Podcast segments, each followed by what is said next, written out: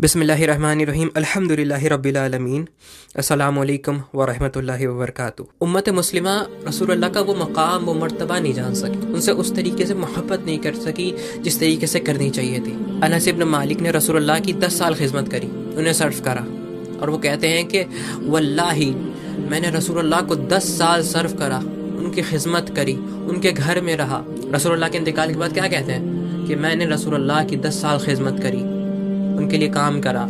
लेकिन एक बार भी सल्लल्लाहु वसल्लम ने मुझ पे चिल्लाया नहीं। एक बार भी रसूलुल्लाह ने ये नहीं कहा कि, अनस, तुमने ये क्यों किया? और एक बार भी रसूलुल्लाह ने ये नहीं कहा कि, अनस, तुमने ये क्यों नहीं करा? जो सहाबा की मोहब्बत थी ना, रसूलुल्लाह से वो अलग ही थी।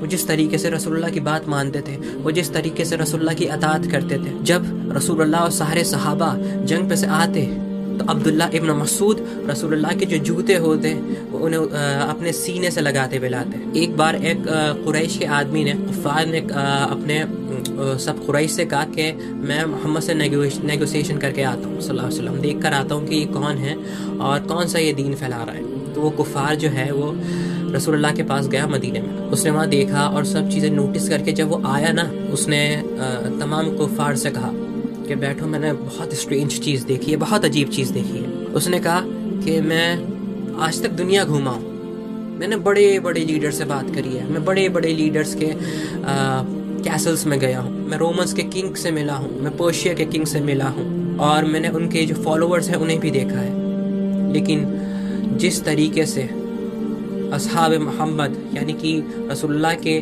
कंपेनियंस रसुल्ला की इज़्ज़त करते हैं और उनसे मोहब्बत करते हैं। वैसी मोहब्बत कोई भी ग्रुप अपने लीडर से नहीं करता। और वो कुफार क्या कहता है कि किस तरीके से एक्सप्लेन करता है कि जब भी मोहम्मद सल्लल्लाहु अलैहि वसल्लम वज़ू करने जाते तो सारे सहाबा उनके वज़ू का पानी गिरने नहीं देते और अपने हाथों पे मलते और अपने सीने पे मलते। और जब भी रसोल्ला वसल्लम अपना लुआब मुबारक थूकते वो उसे गिरने नहीं देते, ज़मीन पे अपने हाथों पे ले लेते और अपने चेहरों पे मलते। जब भी रसूल अल्लाह कोई हुक्म देते, जब भी रसूल अल्लाह कुछ बोलते, सारे सहाबा की नज़रें नीचे होती, सारी सहाबा की गर्दन नीचे होती। जब अल्लाह ताला ने कुरान में वो आयत नाजिल करी ना, कि अपनी आवाज़ें रसूल अल्लाह से ऊँची ना करो, इस तरीके से रसूलुल्लाह से बात मत करो, जिस तरीके से तुम आपस में बात करते हो, कहीं तुम्हारे तमाम अमाल बर्बाद नहीं कर दिए जाए। तो एक सहाबी जिनकी नेचुरली आवाज़ ऊँची थी, वो घर में बैठ गए।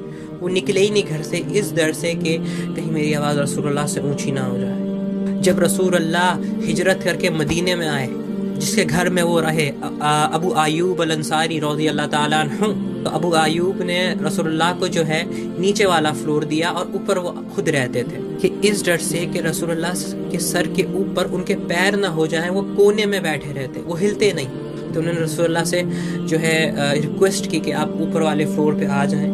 क्योंकि मुझे बहुत, मैं डर रहा हूँ कि कहीं आपके सर से ऊपर मेरे पैर ना हो जाएँ। जब उहद की जंग हुई तो एक सहाबियत थी, एक औरत थी, उनके पास शख्स आया और उन्होंने उन्हें पैगाम दिया कि उहद में तुम्हारे बाप मर गए हैं।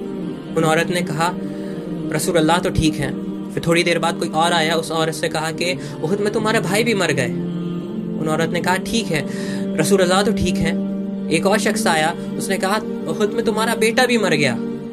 उस औरत ने कहा, रसूलुल्लाह तो ठीक है। फिर उन्होंने कहा, रसूलुल्लाह ठीक है।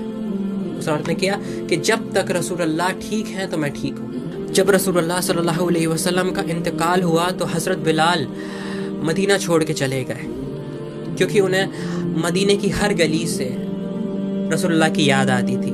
काफ़ी सालों तक मदीने नहीं आए। फिर कुछ सालों बाद हज़रत उमर के वक्त पे वो मदीने आए।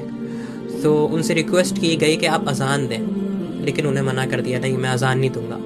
फिर हज़रत हुसैन और हज़रत हसन ने उन्हें कहा उन्हें कि आप अजान दें। तो वो घर पे चढ़े। उन्होंने अजान दी, अल्लाह अकबर अल्लाह अकबर अशद अशद अशद मोहम्मद रसूलुल्लाह। जैसा यहाँ पे पहुँचे, वो अपनी इस बात को पूरी नहीं कर सके। उनसे मुँह से निकला ही नहीं अशद मोहम्मद रसूलुल्लाह। क्योंकि जब भी मदीने में जब आप वसल्लम ज़िंदा होते और हज़रत बिलाल अजान देते और जब भी वो कहते अशद महमद रसूलुल्लाह रसूलुल्लाह अपने घर से निकलते और वो हज़रत बिलाल उनकी तरफ़ उंगली करके कहते अशद महमद रसूलुल्लाह। हज़रत बिलाल अजान पूरी नहीं कर पाए। रसूलुल्लाह के इंतकाल के बाद वसल्लम अब्दुल्ला इब्न उमर रदी तु एक कहीं गए अपने ऊँट पे तो उन्होंने एक जगह ऊँट से उतरे और अपने ऊँट को उस पेड़ से बाँध दिया। और अजीब पैर से, यानी कि अजीब तरीके से वहाँ पे चलने लगे। अब सारे लोग वहाँ परेशान के अब्दुल्ला इब्न उमर क्या कर रहे हैं? इन्होंने यहाँ उतरे, जब, जबकि यहाँ पे कोई काम भी नहीं है, और उन्होंने अपने ऊँट को बांधा और अजीब तरीके से चल रहा है। जब उनसे पूछा गया कि आपने ऐसा क्यों करा? तो इब्न उमर ने क्या कहा कि मैंने रसोल्ला को देखा था ऐसे करते हुए कि एक दिन रसोल्ला पेड़ से यहीं उतरे थे, उन्होंने ऊँट को बांधा था। और जहाँ जहाँ वैसे वो चले थे, उनके कदम पड़े थे, मैं वहीं कदम रखने की कोशिश कर रहा हूँ। क्यों? क्योंकि सिर्फ़ मोहब्बत है मुझे उनसे। एक बार रसूलुल्लाह सल्लल्लाहु अलैहि वसल्लम ने कहा कि आई मिस माई ब्रदर्स कि मैं अपने भाइयों को याद कर रहा हूँ। साहबा ने पूछा कि हम आपके भाई नहीं हैं?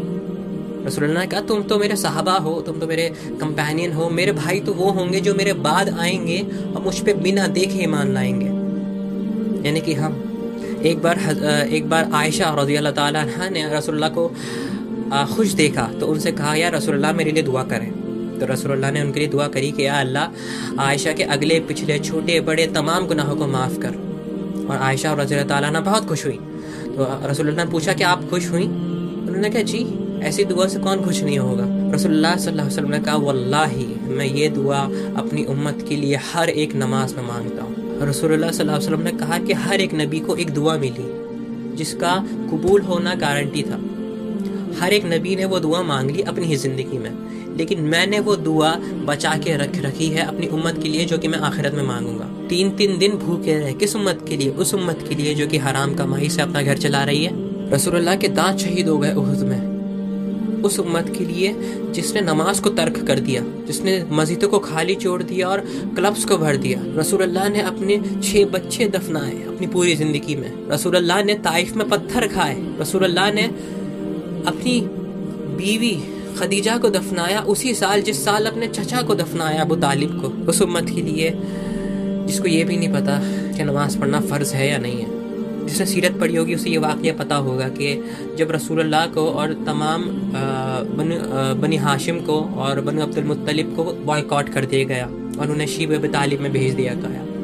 तीन साल तक रसूलुल्लाह के पास और खदीजा के पास और तमाम मुसलमानों के पास कोई कुछ खाने के लिए नहीं था। जब उन्हें पत्ते खाने पड़े और मरे हुए जानवरों की खाल खानी पड़ी, तीन साल, जब वो तीन साल का वक्त ख़त्म हुआ, अबू तालिब का इंतकाल हो गया, जो कि रसूलुल्लाह का सपोर्ट थे। उसके तीन दिन बाद खदीजा का रज़ी अल्लाह का इंतकाल हो गया।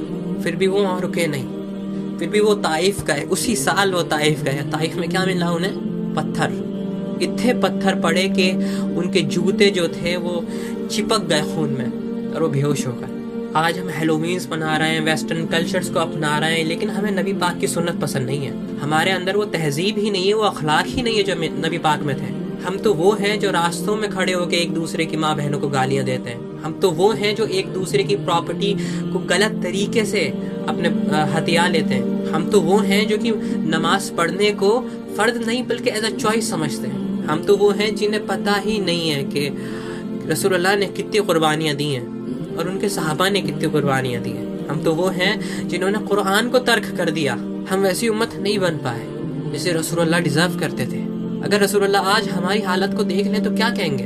और ये सूर्य फुरखान में, आयत नंबर तीस में आता है कि वकाल रसूल, या रब्बी, इन्ना कौम तखजू हाजल कुरानी माजूरा जब रसूल अल्लाह क़यामत के दिन अल्लाह से शिकायत करेंगे अपनी उम्मत की, कि या अल्लाह, मेरे लोगों ने इस कुरान को पीछे फेंक दिया था।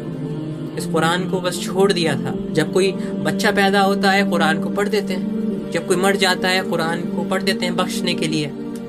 कि एज अ कल्चरल थिंग जब शादी होती है तो मौलवी साहब को बुला के कुरान में पढ़ देते हैं। लेकिन असल में अल्लाह ताला ने क्या लिखा है कुरान में? समझ नहीं नहीं है। हमारे घर में हम कुरान पे गिलाफ चढ़ा के रखते हैं, उसे खूबसूरत बना के रखते हैं। ठीक है, लेकिन असल में कुरान की असल बेद भी तो ये है कि उस पर चला ना जाए, उसको समझा ना जाए।